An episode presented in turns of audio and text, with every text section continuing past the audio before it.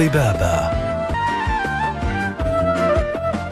السلام عليكم ورحمة الله وبركاته. حياكم الله مستمعينا الكرام. أرحب فيكم أنا أخوكم عادل برباع حكون نيابة عن زميل يحيى شاطر في برنامج طبابة لهذا اليوم الاثنين الموافق للثاني عشر من رمضان. ويا رب يوم مبارك علينا وكل أيام وليالي شهر رمضان المبارك. اللي حابين يسمعونا من غير الإذاعة طبعا يقدروا يسمعونا على الرابط الإلكتروني www.alifalifm.com alifalifm.com وكمان لا تنسوا نزلوا تطبيق الإذاعة عندكم على هواتفكم آه وجوالاتكم بإمكانكم تسمعونا وين ما كنتم وفي أي وقت تحبوا تسمعونا. إحنا معاكم عبر التطبيق الموجود على جوالاتكم إن شاء الله. كثير من الناس يمكن أو بعض الناس عندهم يعني حب معرفة عن التجميل وأكثر ما يلجأ إليه يمكن السيدات وحتى بعض الرجال عمليات التجميل سواء كان في يعني عدة أماكن سواء في الوجه في الجسد الجراحات معينة وتزداد مثل هذه الجراحات والإقبال على هذه العمليات من أجل أن يكون في مظهر أفضل وشكل أفضل. وودنا أن إحنا نعرف ونتعرف أكثر وأكثر في هذه الحلقة مستمعينا الكرام عن إجراءات التجميل، راح نسلط الضوء على إجراءات التجميل وكيف إنه ممكن يكون التجميل مناسب في بعض الأحيان أو قد لا يكون مناسب في بعض الأمور، الفرق بين إجراءات التجميل وعمليات التجميل، ما هي المخاطر اللي ممكن تحصل في عمليات التجميل، كل هذه الأسئلة والاستفسارات بالتأكيد هي محل اهتمامنا وحنطرحها بين يدي ضيفنا ضيفتنا في هذه الحلقة الدكتورة أميرة عادل، حياك الله دكتورة أميرة. أهلا وسهلا أهلا حضرتك. الله يسلمك أنا معك عادل وأنت دكتورة أميرة عادل فسعيد إنك تكوني معنا. أهلا بحضرتك. الله يخليك. وعلينا وعليك وكل عام طيبة يا رب. أنا أنا يعني كوني أستضيف الدكتورة أميرة عادل خلوني أعطيكم نبذة. الدكتوره أميرة ما شاء الله تبارك الله أخصائية الجلدية والتجميل والعلاج بالليزر متخصصة في تجميل الجلد والحقن التجميلي للجلد والشعر والعناية بالبشرة. عضو الأمريكان أكاديمي للطب التجميلي وعضو الجمعية المصرية لتجميل المرأة فينوس. ويعني إن شاء الله راح تجيب وتتكلم عن إضواء على إجراءات التجميل، هذا الحديث الشيق إن شاء الله حيكون مع دكتورتنا أميرة عادل. دكتورة أميرة بداية إحنا ودنا نعرف عن سبب ما هو سبب انتشار إجراءات وعمليات التجميل بهذا الشكل الكبير في الآونة الأخيرة. تمام أهلا اولا أهلا بحضرتك وبمستمعينا الكرام. أول حاجة بسبب موضوع سبب انتشار إجراءات وعمليات التجميل ده بيرجع لسببين. نعم. أول حاجة الوعي الزايد يعني الناس بقى عندها وعي كبير وبقى في marketing social media انتشار طرق التجميل بقى واضح جدا لكل الناس فالوعي خلى الناس تتوجه لمشاكلهم وحلولها. بقى نعم. الأمور واضحة قدامهم. تاني حاجة تاني نقطة عكس النقطة الأولى اللي هو الهوس. في ناس بقى عندها هوس التجميل اللي هو التجميل الزائد عن اللزوم. بقى الموضوع منتشر كتير جدا لدرجة إن إحنا بنعمل أي إجراء في أي مكان تحت أي إشراف بدون الرجوع للمتخصصين. نعم. فالموضوع بقى حاجة وعكسها. طبعا المجموعة الأولى اللي هي ازدياد الوعي عندهم بقوا فعلا بيلجأوا للحلول التجميلية عشان ياخدوا أفضل فيرجن منهم. أما الناس التانيين اللي هم عندهم داء الهوس أو التجميل الزائد فدول بيستخدموه استخدام خاطئ زائد عن اللزوم فخلينا النهارده نركز أكتر مع الوعي والتثقيف ومعرفة الناس أكتر بالتجميل وإيه المطلوب وإيه الصح اللي يتعمل وإيه اللي ما يتعملش. نعم ممتاز. ف ف فلذلك إحنا ودنا يعني نعرف الناس أكثر ويكون عندهم فكرة إنه التجميل يعني متى يكون مناسب أو في أوقات متى ما يكون مناسب بالنسبة لهم يعني متى يبدأ يختار؟ تمام خلينا نقول إن التجميل ده مطلوب لكل الناس رجال ونساء زي ما حضرتك تفضلت وذكرت في الأول ومطلوب م. في أي سن. هو نعم. ملوش فئة عمرية محددة بنبدأ فيها. هي الفكرة فكرة أنا بشرتي محتاجة إيه وأبدأ إمتى. فده بيختلف من عمر لآخر من جنس لآخر. تمام. آه إيه اللي بيخلي الواحد يتوجه للتجميل آه، اولا مشاكل موجودة في البشرة عدم توازن الوجه آه صغر آه، عمل مثلا عمليات تكميم ونزول سريع في الوزن نزول الوجه تقدم العمر آه تغيير في ال quality بتاعت البشرة البشرات الدهنيه كمان اللي هو سن الشباب من 15 ل 25 سنة بيواجهوا مشاكل كتير في البشرة فدول برضو من الحاجات اللي بندعو لبداية التجميل في سن مبكر علشان خاطر يحافظوا على ال quality بتاعت البشرة ويفضلوا في آه، أفضل حال وفي أفضل نتيجة لبشرتهم. نعم إحنا بنتكلم في العموم إن مفيش سن محدد أقدر اوجه فيه البيشنت أقول لها انت مثلا هتبدأي بعد ال 30 فاسيب مريض حب الشباب يظهر عنده ندبات ومشاكل في البشرة وأقول له تعالي لي بعد ال 30 ابدأ مفيش كده. كذلك مثلا الناس اللي عملوا تكميم عند عمر 20 و25 سنة صحيح. عندهم نزول سريع في الوزن ما ينفعش برضه أستنى عليهم نعم. برضه في الحالة دي بضطر إن إحنا نبدأ في سن مبكر آه أما بقى الناس الطبيعية اللي ما عندهمش أي مشاكل فدول بيفضل إن إحنا نبدأ بعد عمر ال 25 إلى 30 سنة الحفاظ على البشرة وتجديد الكولاجين وتحسين ال quality بتاعت الجلد. نعم تمام الإجراءات التجميل وعمليات التجميل هل في فرق ما بين المصطلحين ما بين الكلمة الجملتين دي؟ تمام. آه هو في فرق واضح. إجراءات التجميل هي الإجراءات اللي بتتعمل في حاجة اسمها ال outpatient procedure يعني في العيادة. مم. مريض بيجي آه مش بنسميه مريض بنقول guest guest ضيف جاي يتدلع يعمل خدمة ظريفة. أيوة. آه فده جاي في العيادة بتتعمل الاجراء مثلا تحت تأثير مخدر موضعي 10 دقائق ربع ساعة. والاجراء ممكن ما ياخدش ربع ساعة فالموضوع لطيف وبيتعمل على طول وبياخد نتائج على طول. أما عمليات التجميل لا دي بنتكلم عن الجانب الجراحي دخول عمليات تحضير قبل وبعد وعملية جراحية زي شد الوجه تجميل الأنف. العمليات اللي بتتعلق أكتر بالدهون بسوري العظام. تمام. عمليات تنسيق العظام. وطبعا تنسيق القوام وشد الجلد لو لو مثلا في تهدد شديد في الجسم عموما لعمليات الشد الحزامي الحاجات دي كلها جراحات. نعم. ولو عاوزين نتكلم عن المخاطر في بعضهم ممكن يتخوف يقول أنا أعمل عملية تجميل ليه يعني؟ أنا خايف إنه ممكن يحصل لي كذا أنا ممكن أفقد كذا. هل هناك فعلا مخاطر؟ يعني عشان نعرفها برضو نكون صادقين مع الوضع ده.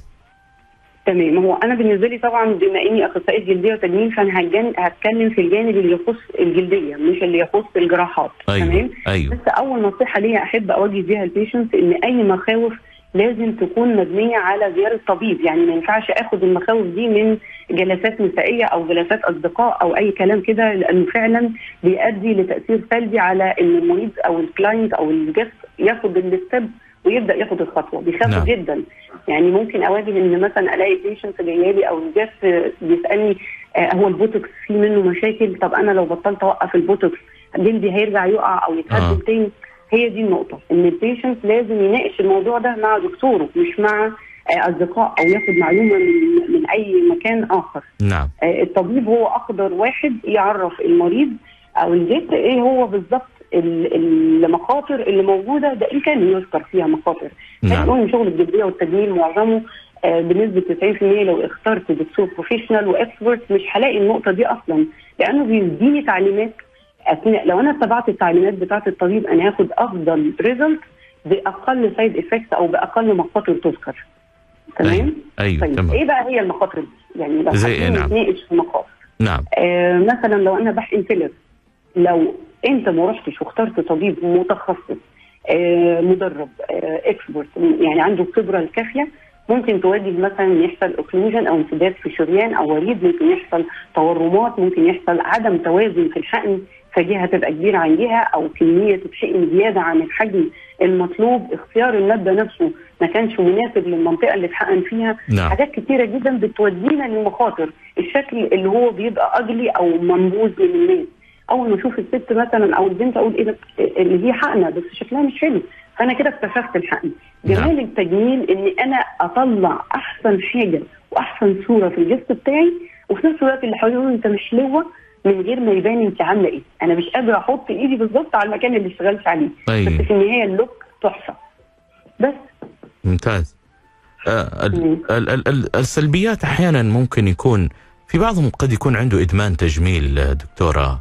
أيوه يعني بالظبط ه- هل هذه يعني يعني. يا ريت تسلط الضوء على هذه النقطة إنها ممكن هل ممكن إنها تؤثر بشكل كبير على الصورة الذهنية للبيشنس المرأة للمرضى؟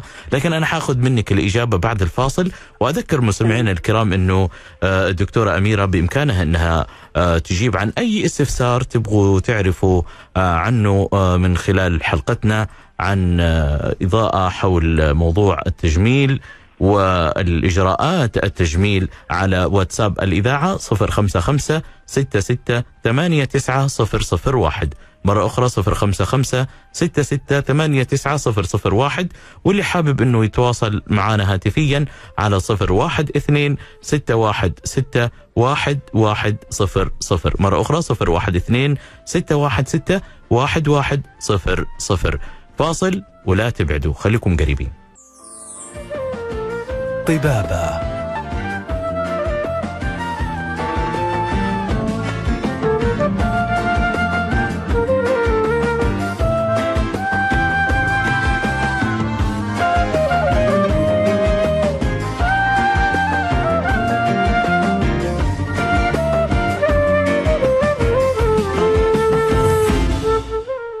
عودة لكم مستمعينا الكرام يا هلا فيكم وما زلنا في آه، طبابة رمضان وفي هذا الشهر الكريم.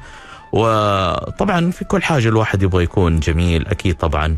لكن عندما يكون الهوس كبير في موضوع التجميل لدرجة يوصل لمرحلة ممكن آه، من ضمن الإدمان ما يسمى بإدمان التجميل هل هذا الإدمان موجود؟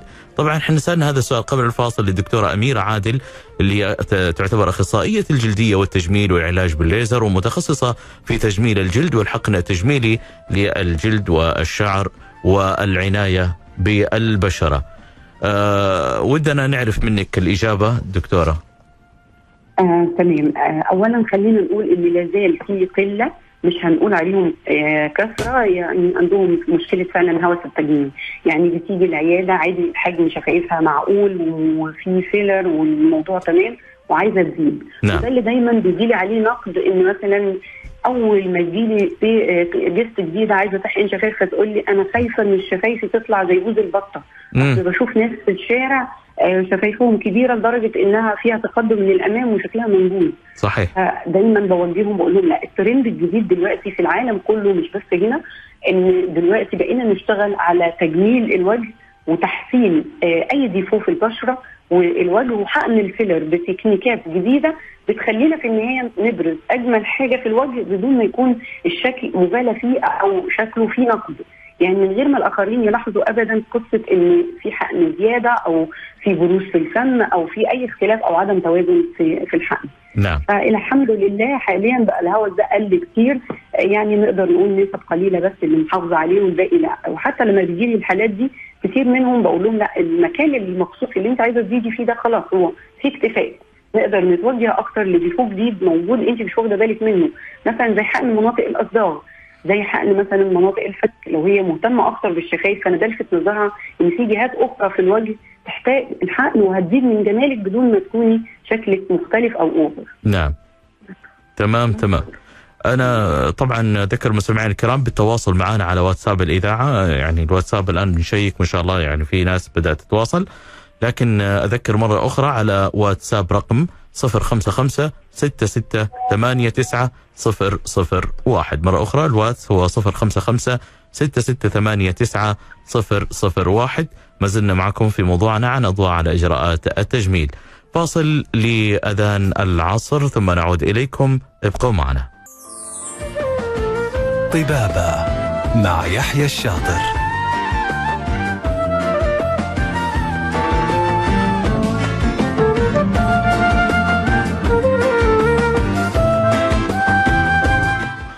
هلا ومرحبا مستمعينا الكرام. معكم أنا عادل برباع في برنامج طبابة نيابه عن الزميل يحيى. الله يعطيه العافية. وحكون معكم هذا اليوم الاثنين والاثنين إن شاء الله القادم آه، في برنامج طبابة. وحديثنا اليوم حديث شيق مع دكتورة رائعة الدكتورة أميرة عادل. آه، موضوعنا عن الاضواء على إجراءات التجميل والدكتورة إيمان الدكتورة أميرة عادل هي أخصائية الجلدية والتجميل والعلاج بالليزر متخصصة في تجميل الجلد والحقن التجميلي للجلد والشعر والعناية بالبشرة. اجد الترحيب بك دكتورة أميرة يا هلا. أهلا بحضرتك أستاذ عادل أهلا وسهلا. الله يسلمك. وأنا أذكر كمان مستمعينا الكرام بإمكانكم التواصل معنا عبر واتساب الإذاعة على 055 6689 001 مرة أخرى 055 6689 001 ودنا نتكلم كذلك دكتورة أميرة عن بالتركيز على يعني أحد الإجراءات التجميلية الشهيرة مثل إجراءات تجميل الشفاء، الأشكال العادية للشفاء، الأشكال الإجراءات اللي يمكن تجميل بها، هل يتم على حف... المحافظة على نسب الطبيعية للوجه عند تجميل الشفاء؟ لأننا إحنا أصبحنا نرى الكثير من السيدات يعني أشكال مختلفة ونقيس على ذلك مو بس الشفاء يعني إحنا نتكلم يعني في عدة أشياء ممكن إنها تصير. دون أن يكون هناك حساب ل إنه قد يناسب ناس دون ناس. تمام. طيب خلينا في الأول نقول إيه هي الأشكال الطبيعية للشفايف أيوة. من قبل حقن وقبل أي تدخل. نعم. آه بيجي لي حالات كتير كل شخص بيكون ليه شكل شفايف مختلف عن الآخر ودي خلقه ربنا يعني إحنا مش كلنا آه رفوف بنفس الشكل. نعم. في اللي بيجي شفايفه من فوق نحيفة والجزء اللي تحت عريض أو العكس النحافه بتكون تحت في ناس بتيجي شفايف قلب في الشفايف الممتلئه فوق وتحت في الشفايف النحيفه من الأطراف وفي الشفايف اللي بيكون فيها تصبغ غامق من جهة أب أو أعلى عن الشفايف السفلية. نعم. وفي الشفايف الكتير بيكون فيها تجاعيد كتير جدا محتاجة تتفرد. وفي الشفايف الدائرية وفي الشفايف اللي بنسميها heart shape أو شكل القلب. في كمان الشفايف اللي هي ال flat تماما ودي أكتر حاجة عايزة أعلق عليها مخصوص في شغل التجميل. نعم. آه أنواع الشفايف دي اللي بتكلم عليها الطبيعية، أنا ليه حبيت أذكر الأنواع الطبيعية؟ عشان أكيد لما بيتعمل إجراء تجميلي للشفايف بتختلف في الرسمة النهائية حسب ال baseline بتاع ال client أو ال guest كان شكل شفايفها إيه وعشان كده طلع شكلها إيه. نعم. في النهاية بتيجي ال client أو ال guest بتسأل أنا عايزة شكل شفايفي copy paste من شكل معين أيوه آه في الأول طبعا أنا بوجهها إن شكل أو رسمة شفايفك مختلفة وإن انت بتحتاجي تزيدي بشكل معين وتشتغلي على الشفايف بإبرة أو اثنين أو ثلاثة أو حتى تكنيكات مختلفة. ممكن نستخدم technique ال lip flip وده بيتدخل معاه البوتوكس وبيتدخل معاه كمان الأنسيرة في الشفايف. نعم. كل ده بتكلم على تجميل الشفايف فقط. طيب إيه إيه الشكل النهائي؟ أو إيه الرسومات؟ أو إيه أنواع الفيلر الشفايف ومسمياته الجديدة؟ بنسمع كتير دلوقتي عن حقن والشفايف الروسية. حقن ال cherry lips أو حقن الشفايف اللي هي ال Kardashian lips أو نعم. الأنجلينا جولي lips كل دي بتجيلي مسميات ليها في النهاية هي تكنيك حقن بيختلف من دكتور للتاني وفي النهاية بيحددوا الشكل الرئيسي للشفايف المبدئية اللي اشتغلنا عليها. الهدف كله إن أعمل توازن الشفايف جزء من كل يعني الشفايف دي جزء من وجه كامل. أيوه. فلازم في النهاية يكون في تناسق ما بين رسمة الشفايف وتناسق الوجه عموما. إذا كان في خطوط ابتسامة محتاجة تتشد إذا كان في خطوط حزن محتاجة تتعالج إذا كان نعم. في تهدل في الفك أو نزول في الخدود محتاجة تترفع. عشان في النهاية ال look النهائي يكون متوازن وشكله أنيق وفي النهاية يكتمل ويبقى perfect ومرضي للمريض. أو أي. ال client. ممتاز. تمام؟ تمام. هل يعني أو كيف ممكن يضمن آه الفرد آه التميز في عمليات آه مثل تكبير الشفاه خاصة إنه إحنا أصبحنا آه، نرى نسخ. متطابقة أحيانا من ال- الوجيه لاجرائهم نفس الإجراءات ولكن. آه كانه السيدات صاروا إحنا توائم قلنا عليه بقى يعني. أستاذ عادل في أيوه. الأول اللي هو إنك تتوجه لدكتور professional و expert لأن نعم. أنت لو بتروح لأخصائية بشرة أو لحد مش خبير هيبقى إبرة وبيضربها في أي مكان وبيطلع نفس ال result كله. أيوة. من بعضه صحيح هي الفكرة كلها إنك بتروح لحد بيدرس الوجه كامل يعني أنا كل patient أو client بيجي لي العيادة أنا بدرس الوجه كامل وبديها تفاصيله وممكن تجي لي guest تقول لي أنا عايزة شفايف أقول لا لا ما تحقنيش شفايف عايزة خطوط الابتسامه خطوط الحزن ارفعي الوجه اعملي كذا اعملي. كذا. في النهاية بتخرج سعيدة جدا وبتقول لي انت وجهتيني الحاجات أنا ما كنتش شايفاها وطلعت في النهاية أحسن بكتير ما كنت أنا عايزة. أيوه. لأن الفكرة مش فكرة توجيه مريض. أو, أو كلاينت هو جاي يقول أنا عايز كذا. لا هي الفكرة إن يكون الدكتور فنان. نعم. شايف إيه في الوجه ده؟ وشايف إيه أحسن حاجة هتخليه سعيد جدا؟ وحاسس فعلا باختلاف. وطلع في النهاية مش اسطمبة أو نسخة هو طلع version new من نفسه. من أيوه. صوته هو. طلع أحلى حاجة فيها. لكن ما طلعش في النهاية copy paste من كل الناس اللي ماشية رافعين خدودهم نفخين وعاملين أشكال متطابقة. نعم. ممتاز. ففعلا فهذا الأمر مهم جدا. آه في مشاركات كذا جات هنا. آه السلام عليكم. هل تجميل وتحديد الفك بالفيلر دائم أم مؤقت؟ وما مدى نجاحه؟ هذا آه هذا سؤال من بندر. آه، ده سؤال ممتاز جدا. اولا ما فيش حاجة اسمها فيلر دائم موجود في المملكة هنا أو في العالم كله. آه. ده اتلغى من سنين لمشاكله الكتير جدا اللي حصلت منه. نعم. حاليا الفيلر اللي موجود في منه ثلاث أنواع. في النوع المؤقت اللي بيتكون من مادة ال hyaluronic acid ودي مادة مؤقتة وبيحصل لها اذابه بال hyaluronidase وموجود في كل العيادات تمام؟ أيوة. تاني نوع اسمه فيلر الكالسيوم. فيلر الكالسيوم بيكون الهدف منه الشد أكتر منه آه تعبئة. فيلر الكالسيوم محفز للكولاجين فبيدي شد ونضارة خصوصا للناس اللي فقدوا كولاجين نعم. مع نزول الوزن أو مع تقدم العمر. جميل. وثالث نوع آه، الفيلر اللي اسمه Sculptra وده يعتبر نوع من أنواع الخيوط المذابة.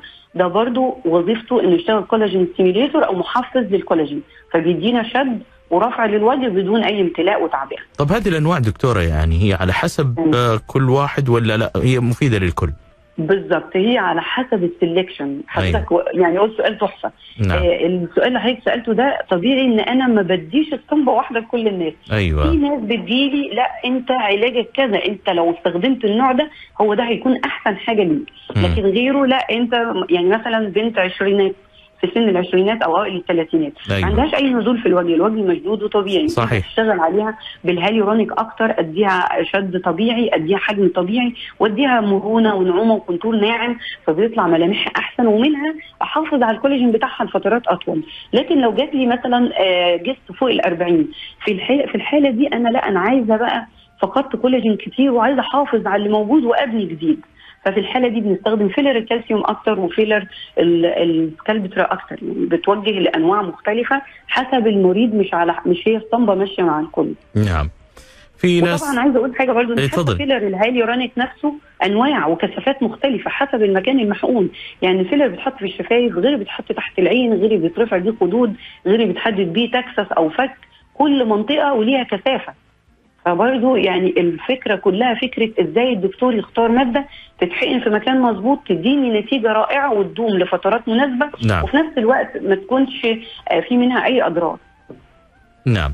ال- الناس اللي بيعانوا مثلا من حب الشباب هنا عندنا محمد بن الدمام بيقول أبغى حل جذري لحب الشباب. يقول ذبحني والله تكفيني دكتورة شوفي لي حل في موضوع حب الشباب ده اللي على الوجه. كويس إن إحنا زي ما أنا بدأت برضو الحوار في الأول وقلت لحضرتك إن حتى مريض حب الشباب محتاج عناية وبداية. واهتمام ببشرته من سن صغير. أيوه. آه حالة مثلا زي آه الجست معانا دلوقتي محمد ده اولا لازم يزور عيادة جلديه عشان أحدد آه مستوى الحبوب أو حب الشباب في بشرته قد إيه. نعم. هل هو متوسط بسيط أو كتير؟ كتير دي يعني لو الحالة وصلت لإن يكون في دمامل أو خراريج في البشرة لازم نبدأ علاجات معينة مع الجلسات والتكثيف ده مهم جدا مم. وأهم نقطة أحب أوجه فيها مريض حب الشباب ممنوع منعا باتا إنك تلعب في الحبة أو تفتحها بإيديك عشان آه. هو ده السبب الرئيسي اللي بيخلي دايما فيه ندبات نعم. تمام؟ فبيجي لي العيادة بشوف هل العلاجات الموضعيه بتكون كافية ولا محتاجين إن إحنا ناخد علاجات بالفم ولا محتاجين ندمج كمان العلاجات بالفم مع الجلسات في العيادة؟ هي خطط بتختلف برضو على حسب نسبة حب الشباب في البشرة. فلازم يزور العيادة عيادة الجلدية يعني يشرفني أي وقت أو في أي عيادة قريبة ليه علشان ياخد النصيحة الصحيحة وما يتأخرش في العلاج. نعم. آه كمان عندنا سؤال هنا يقول الحقن البلازما مفيدة للشعر. وهل تكثفه ويصير شكله صحي؟ تمام طيب خلينا الأول نقول إيه سبب التساقط أيوه يعني سبب التساقط لازم أقف عليه وأعرف البلازما هتكون علاج أساسي ولا علاج مساعد. مم. لأن في النهاية هي البلازما بتبقى مستخلصات عوامل نمو خلايا جذعية من دم المريض. نعم. فأنا باخدها تدعم البصيلات وتساعد على نمو الشعر لكن لازم أكون عارفة السبب ال- الأساسي إيه. يعني مثلا حالات الصلع الوراثي لا يكفيها جلسات البلازما. أيوه. لازم معاها علاجات معينة ولازم جلسات وممكن منهم اللي بيستفيد جدا من جلسات الريجينيرا. ده جهاز بديل للزراعة فهي الفكرة برضو أعرف السبب وأحدد العلاج. لكن. لو بنسأل على البلازما لوحدها فهي عامل مساعد بيدعم كتير جدا نمو وبيغذي البصيلات لكنها مش العلاج الرئيسي في معظم حالات التساقط. نعم. أذكر السادة المستمعين الله يعطيكم العافية على أنكم ممكن تتواصلوا معنا وفرصة معنا الدكتورة آه، أميرة عادل آه، أخصائية الجلدية والتجميل والعلاج بالليزر. المتخصصة في تجميل الجلد والحقن التجميلي للجلد والشعر والعناية بالبشرة. بإمكانكم أنكم تتواصلوا عبر واتساب الإذاعة. أي سؤال أو استفسار حول موضوع التجميل بإمكانكم أنكم ترسلوا إلى الواتس رقم 055 66 89 001 مرة أخرى 055 66 89 001 حنطلع الفاصل ونرجع لكم. خليكم معنا. طبابة مع يحيى الشاطر. يا هلا فيكم مستمعينا الكرام وما زلت معكم أنا عادل برباع. أقدم لكم برنامج طبابه نيابة عن الزميل أخونا يحيى. وما زالت معنا الدكتورة أميرة عادل أخصائية الجلدية والتجميل والعلاج بالليزر متخصصة في تجميل الجلد والحقن التجميلي للجلد والشعر والعناية بالبشرة. ويعطيها العافية أعطتنا حقيقة آه، إضاءات مهمة جدا آه، حول إجراءات التجميل. دكتورة أميرة بداية ودنا أنك تكلمينا على هل يتم المحافظة على النسب أو كيف ممكن آه، يعني آه، نتكلم عن أحدث التقنيات لتجميل الشفاه والوجه سواء كان السفلي والخدين. تمام. آه طيب بالنسبة لأحدث التقنيات اللي بنشتغل عليها لتجميل منطقة آه منتصف الوجه السفلي أيوه. هي تقنيات للشد. بنشتغل بأجهزة الهايفو أو الالسيرا لشد الوجه وتحسين خطوط الابتسامه وخطوط الحزن. ودي بتكون جزء مهم جدا من تجميل الشفايف. تمام. لأن بدون ما ارفع الوجه آه، الشفايف حتى لو حقنتها بتفضل حزينة وبتفضل آه، نص الوجه شكله دبلان ونازل لو أنا ما اشتغلتش على الرفع والشد. في كمان تقنيات المورفيس لتحسين البشرة ودي بتشتغل بموجات ال radio frequency محفزة للكولاجين بتكون فيها زي ابر بتشد الجلد وبتحسن ال quality بتاعة البشرة وكمان بتحسن المسامات والخطوط الخفيفة وبتعمل توحد للون البشرة. مهم جدا برضو المورفيس آه للبشرة بيساعد كمان في تجميل الشفايف لأن إحنا بنستخدمه حوالين منطقة الشفايف. آه كمان من التقنيات الجديدة جدا لو حضرتك افتكرتني قلت الشفايف اللي هي ال flat خالص آه دي كنت عايزة أقول عليها آه معلومة مهمة إن اولا الحقن في الشفايف ال flat بيتطلب آه دكتور professional لأن بنبدأ بحقن ملي ويحتاج المريض حقن إبرة تاني بعد شهر علشان أقدر أعمل قلب للشفايف. وفي أوقات من الشفايف من النوع ده بالذات من الشفايف اللي مش بيتعمل قلب صريح فبتبقى عضلاته قوية ففي الحالة دي بستخدم جهاز ال Ulthera للشد وقلب الشفايف مع الدمج بتقنيه البوتوكس وبيدي نتائج ممتازة جدا لقلب الشفايف ورفعها والضم في نفس الوقت.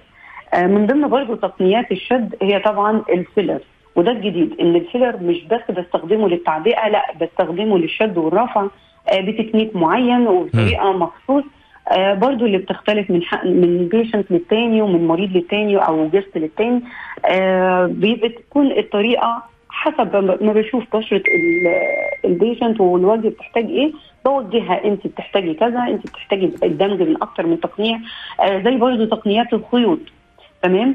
آه الخيوط ممتازة جدا في رفع آه خطوط الابتسامة وخطوط الحزن وكمان آه في دلوقتي تقنية جديدة اسمها خيوط ال mono ل contour الشفايف. نعم. دي بتحدد لي الشفايف بدون ما أعمل أي تعبئة لأن في ناس كتير عندهم قوي قلق أو خوف من إنهم يحقنوا حتى لو إبرة واحدة وتدي حجم مش ظريف. ففي الحالة دي بوجههم أكتر للتقنيات اللي هتديني فرد للشفايف وقلب ونتيجة و contour جميل بدون ما أحط أي إبرة تعبئة. نعم. هنا سؤال بيقول السلام عليكم بسال الدكتوره عن بوتكس زم الأنف. زم؟ الأنف. الأنف. أيوه آه تمام آه دي اللي هي الابتسامه الجسم بتبتسم بيبقى فتحات الأنف بتوسع آه ففي الحالة دي فعلا بنحقنها بوتوكس علشان آه نقلل شدة أو فتحة العضلات دي ففعلا بيحصل ضم من الأنف هو نعم. البوتوكس ما اتكلمناش عنه ده عايز حلقة لوحده وتقنيات كتيرة أها.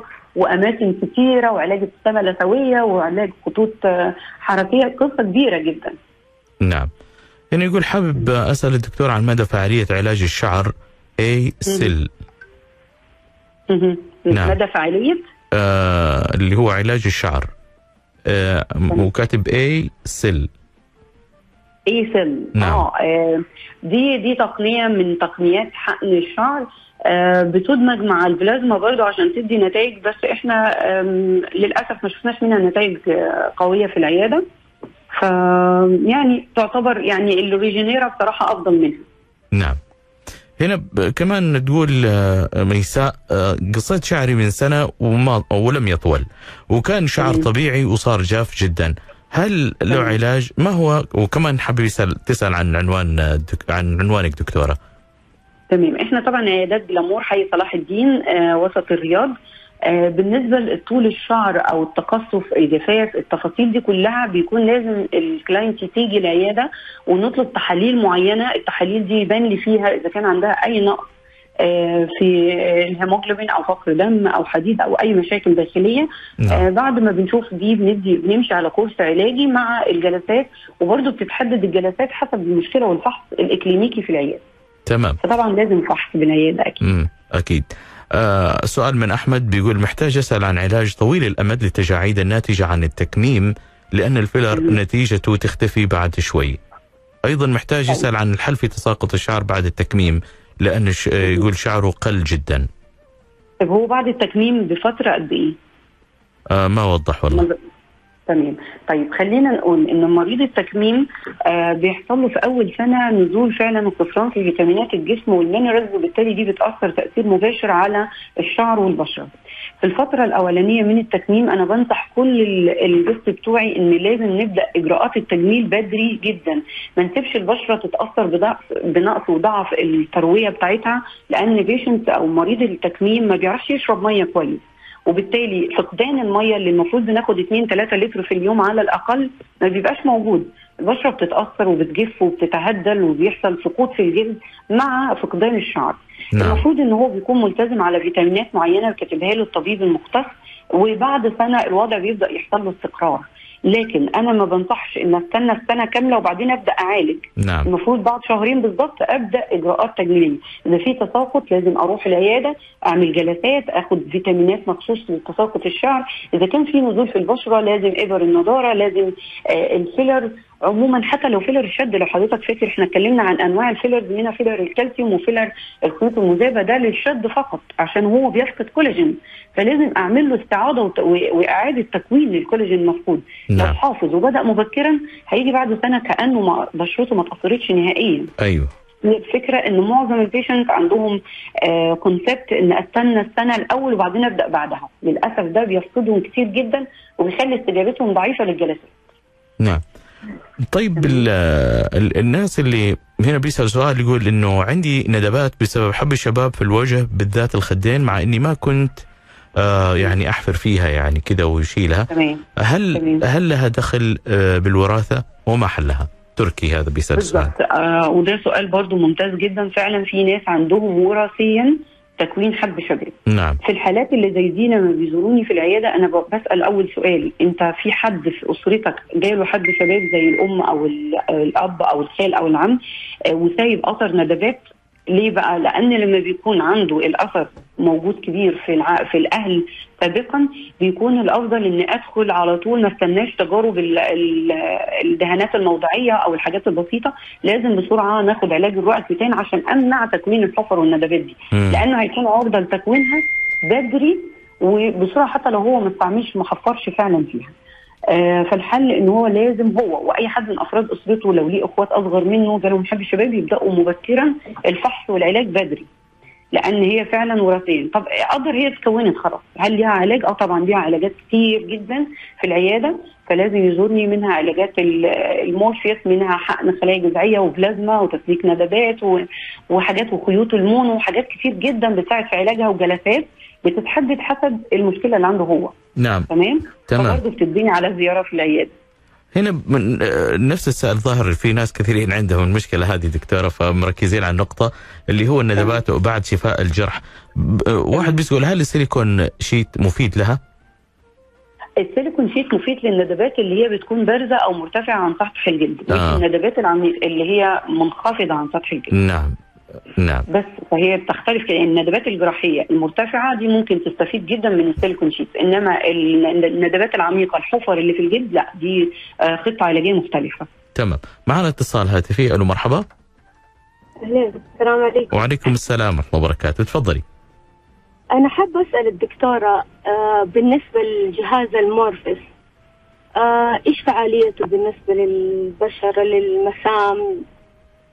وهل. ينفع إني بعد ما أعمل المورفس أعمل آه، تبشير بارد للبشرة مع العلم إنه عندي شوية زهرية خفيفة. عندها إيه عشان الصوت مش واضح؟ زهرية.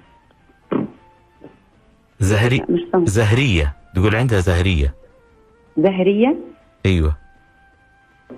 قصدها إيه بزهريه ده يعني إيش تورد ولا إيش؟ اللي هو الإحمرار على الخد آه، وعلى وردية. جنب أي. نعم يعني إحمرار الخدين آه آه تمام طيب نعم. خلينا نقول إيه هو فكرة جهاز المورفيوس هو جهاز microneedling radio frequency يعني إيه جهاز فيه بيطلع منه ابر بتخترق البشرة وفي نفس الوقت بتطلع موجات radio frequency نعم. وظيفتها إنها تحفز الكولاجين الداخلي في الجلد بدون ما تسيب أي أثر على سطح الجلد. وبالتالي فهي جميلة جدا في الناس اللي بيشتغلوا تاني يوم بتنزل دوامها عادي مفيش أي downtime ليه أيوه. طيب هستفيد إيه؟ إن هو بيبني كولاجين من الداخل فبالتالي بيبدأ يعوض لي طبقات الكولاجين المفقودة فبيعالج المسامات بيعالج الخطوط الرفيعة وبيوحد اللون وكمان بيشد الجلد ويعالج سيلوليت الجسم ويعالج ال stretch mark وأخيرا بيعالج ال- آه، ندبات حب الشباب اللي اتكلمنا عليها من شوية. نعم. طيب هل هو ممنوع مع حالات الوردية زي ما ال- الحالة دلوقتي ذكرت؟ لا هو مش ممنوع. بالعكس هو واحد من حالات من الأجهزة المرشحة لعلاج الوردية بس طبعا مش أثناء نشاط المرض لأن ده مرض بيحتاج برضه أثناء النشاط آه، خطة علاجية مختلفة. إحنا بنعالج بيساعد على كثافة الجلد وبالتالي بدل ما يبقى مترقق فتظهر الوردية والأوعية زيادة هو بيعوض الجلد ده وبالتالي بيديها نتيجة ممتازة جدا. يمكن الدمج بالجهاز معاه خلايا جذعيه معاه بلازما معاه حاجات كتير جدا جوه العيادة تقنيات أو آه نقدر نقول زي package ات بتتعمل حسب المشكلة وبنوجه بيها ال patient عدد الجلسات برضو بيتحدد والمشكلة اللي في الجلد. يعني لازم فحص عشان أقول لها أنت هتحتاجي عدد جلسات كذا والنتيجة هتحصليها من إمتى. بس خليني أقول إن جهاز المورفيوس فعلا من الأجهزة الممتازة جدا اللي بتجيب نتيجة من أول جلسة وده اللي بيخلي كل ال patients يرجعوا تاني يكملوا عليه. لأنه نعم بيحسوا بفرق عن بقية أجهزة ال microneedling اللي في السوق. نعم. إن شاء الله تمت الإجابة و... بالنسبة, أي تفضلي. بالنسبة للتكشير البارد ينفع آه هي بعد قالت تعمل إمتى تقشير بارد؟ بعد المورفيوس تمام. ده هيكون بعد المورفيوس هل باسبوع ال 10 حيفيد ولا أيام. ما حيفيد؟ نعم. هل حيفيد أو لا؟ ساعد. طيب التقشير البارد وظيفته إنه يقشر لي الطبقات السطحية في الجلد والخلايا الميتة واثار. التصبغات السطحية. فده أنا أنصح إنك تعمليه الأول وبعدين تشتغلي على الطبقات الأعمق بالمورفيوس مش العكس. أنا قد عملت فهمتني؟ المورفيوس أنت عملتي المورفيوس يبقى التقشير البارد هيكون بعده بأسبوع 10 أيام. ولو ما عملتيش وبتختاري أي تقنية تبدأيها الأول هتبدأي التقشير الأول وبعد شهر تعملي المورفيوس أي- أيوه. طيب والله. يعطيك العافية. شكرا دكتور. شكرا. العفو حضرتك والله عندنا أسئلة كثيرة دكتورة يعني ما شاء الله تبارك الله في تفاعل والله معاكي الحلقة ما شاء الله. ممتازة بصراحة وأنا مبسوطة وأتمنى يكون في وقت زيادة والله حتى أنا تمنيت واستفدت أنا على صعيد شخصي الحمد لله والكل الحمد لله. الحمد لله كان جدا متفاعل عندنا عدة أسئلة لكن. إن شاء الله يعني بتوعدنا الدكتوره في العيادة وإن شاء الله على وعد بلقاء تاني نرد إن على شاء باقي الله إن. شاء الله إن شاء الله. أنا أشكرك جزيل الشكر دكتورة أميرة عادل أخصائية الجلدية والتجميل. شكرا لحضرتك أستاذ عادل واتشرفت بيكم ومبسوطة جدا إني كنت معاكم ورمضان كريم عليكم جميعا. اللهم آمين. وإحنا وصلنا مستمعين الكرام إلى نهاية هذه الحلقة وشكرا جزيلا لكم. ونعدكم إن شاء الله أن تكون هناك مجموعة من الحلقات اللي إن شاء الله ت- تجيب عن استفساراتكم حول موضوع التجميل. شكرا لطيب الاستماع والمشاركة. تحية مني أنا عادل برباع ومن إخراج البث الزميل مشاري. في أمان الله والسلام عليكم ورحمة الله وبركاته.